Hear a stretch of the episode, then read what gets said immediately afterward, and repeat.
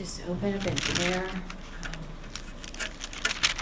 Lord, we just come before you, Jesus, and um, invite your presence.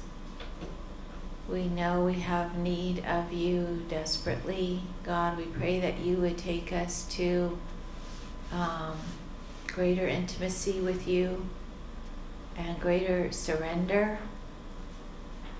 Uh, we pray, God, that our days would be filled with thoughts of you and that the traffic in our souls would become less and the thoughts filled with you would become greater. That we would be in a place of prayer, God, a walking house of prayer throughout our day, Lord, whether that be wordless prayer, Lord, or prayer prayers ascending your throne with words, Lord, we're asking you for your presence to envelop us, God, that we would be people of prayer and that we would be a community of prayer. God, I pray that you would give us that spirit of wisdom and revelation that we might know, God, what it is you're asking of us as a community, how to move forward as a community in the grace of God. So we just ask you for that wisdom, Lord, even now. In Jesus' name. Um, I was really moved by the Hebrews class last night. Um, and just, I'm, I'm going to put it on the um, Podbean. Uh, we'll see how that goes. I think the recording got it. we had some fits and starts along the way.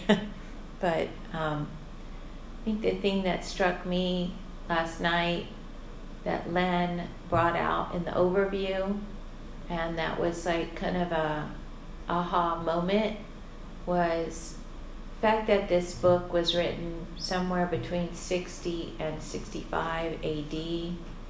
And I began to think, when were the apostles martyred?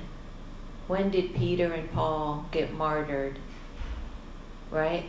And I think it was most records show that they were martyred somewhere in that time frame?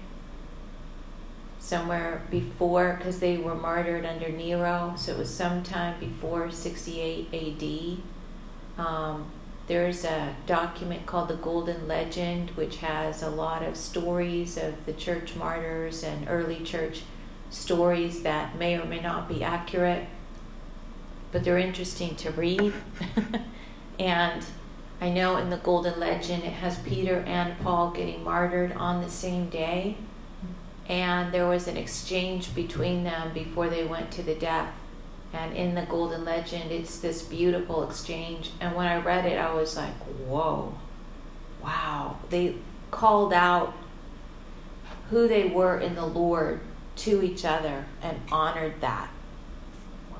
And then Paul went Paul was beheaded because he was a Roman citizen. They would not crucify Roman citizens. However, uh, Peter was crucified upside down at his request to be turned upside down because he was not worthy to die in the same way that the Lord died. And so um, the book of Hebrews is laid out for us as a master writing, um, someone who was brilliant I kind of think it was Paul personally, even though Len sort of made the case that possibly it was Apollos. But it is a masterly written document that describes how Jesus is supreme and better than the old covenant. And Paul was immersed in the old covenant. He knew the old covenant better than anyone because he was a Pharisee of Pharisees, and we know his story Paul being highly convinced of Jesus and who he is and how Jesus was a better new with the new covenant. Jesus it was a higher way, you know. Paul better than anybody would be the one I think to unpack the supremacy of Jesus over the old covenant. And so um, it's a masterly done work unpacking that all the way up to Hebrews 11, where he exhorts the believers of the day to not basically deny the faith because he knows he's going to the death. He knows he's right, that's right at the door. And he and think of how it would be in the early church if we were around apostles who were eyewitnesses of Christ, you know, the early church and the feeling of what are we going to do if our leaders get taken out? How in the world are we going to make it? I can only imagine, right? Sometimes in a lesser way, I think, what happens if Mike dies or Lou, right? And we just think, oh no, you know, at least I think that way sometimes. We need these leaders, you know? Okay, how much more? the apostles of Christ, the eyewitnesses, you know?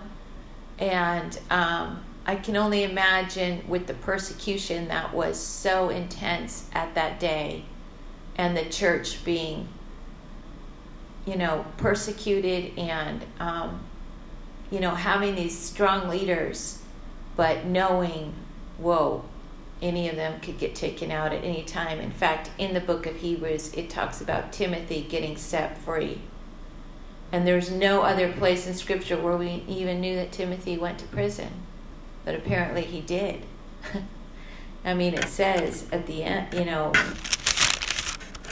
um, it says, Know that our brother Timothy, this is in chapter 13, has been set free with whom I shall see if he comes shortly. It just sounds like Paul to me. and so um, I don't think it's too unusual. Paul did not identify himself as the writer of this letter.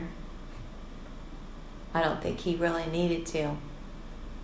He was giving his kind of like last exhortation to the church, I think, before his martyrdom, saying, do not deny the faith. And he gives all of the heroes of the faith in Hebrews 11. And then what does he say in chapter 12?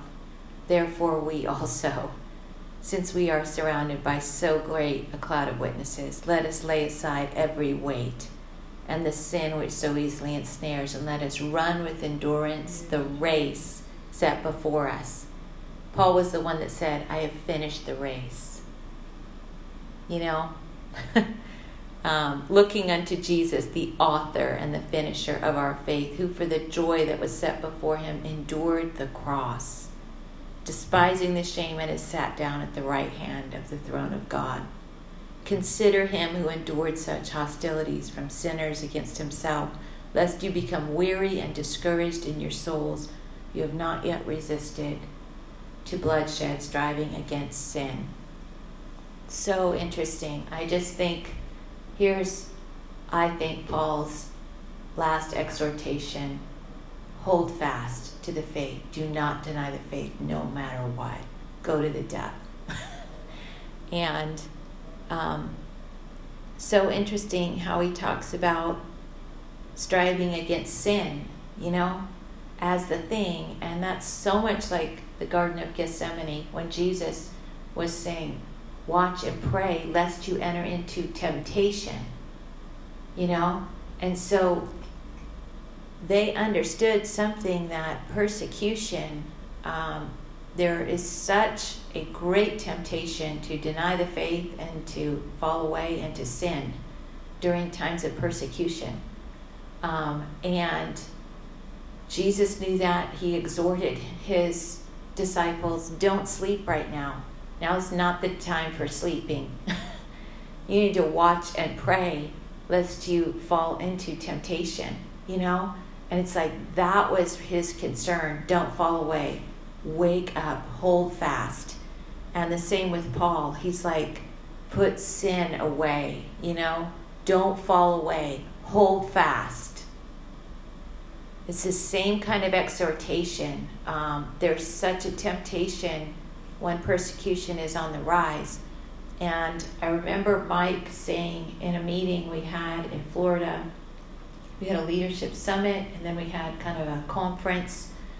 Uh, 1,500 people there. Um, and Mike was there, Heidi Baker.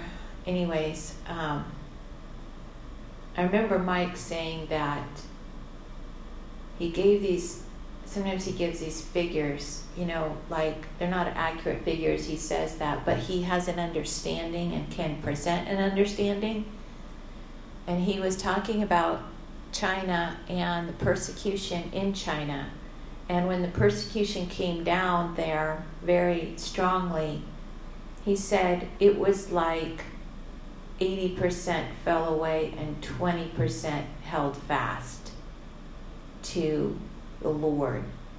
And um, he was making a point because um, I think we think, oh, God's going to give me what I need in that hour, you know, I don't really need to prepare. I don't really need to watch and pray. I don't really need to build myself up in strength of the Lord.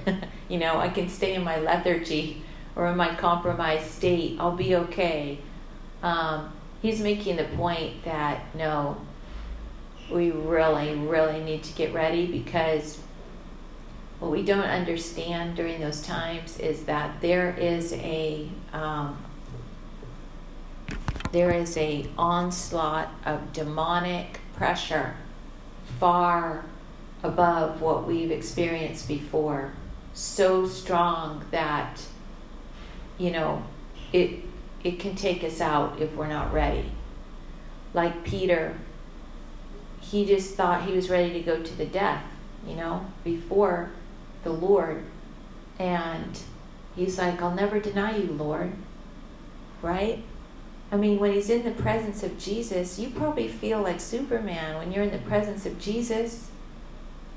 We would say the same thing I'll never deny you, Lord. Never.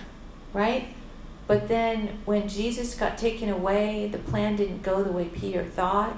He wasn't as strong in his own heart, right? And when Jesus wasn't with him and he didn't have that strength, the power right next to him, you know, and he's around enemies and he's around a demonic horde. And he doesn't know what's going on. He's confused by the plan. What happens to him? He comes under the you know the sway he denies the lord. He runs away. He, i'm sure he never thought he would do that. And so um, you know, there there's places in the book of Daniel that we're going through Daniel right now where it's talking about the end times. It's talking about how uh, the saints will inherit the kingdom, but it, at times it says for a time they will fall away, but then they will be built back up.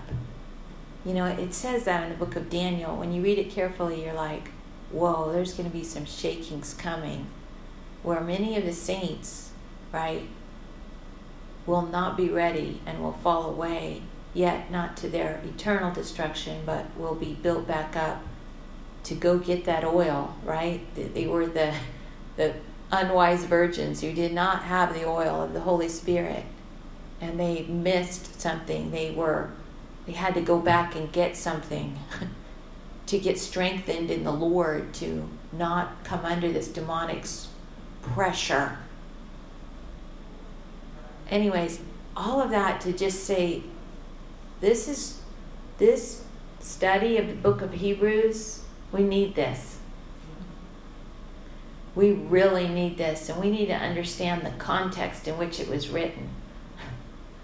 It was probably written right before Peter and Paul were martyred. Dang, it's so intense. So we need to get ready. Um, it's written for us too.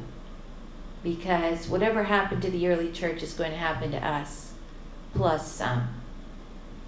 Because that's how it goes in the last of days, right? Everything's going to a head. The sin of man, the rage of Satan, but the saints of God who will arise with the light of the Lord on them, right? And there is going to be power poured out through the church shining in glory like never before in history.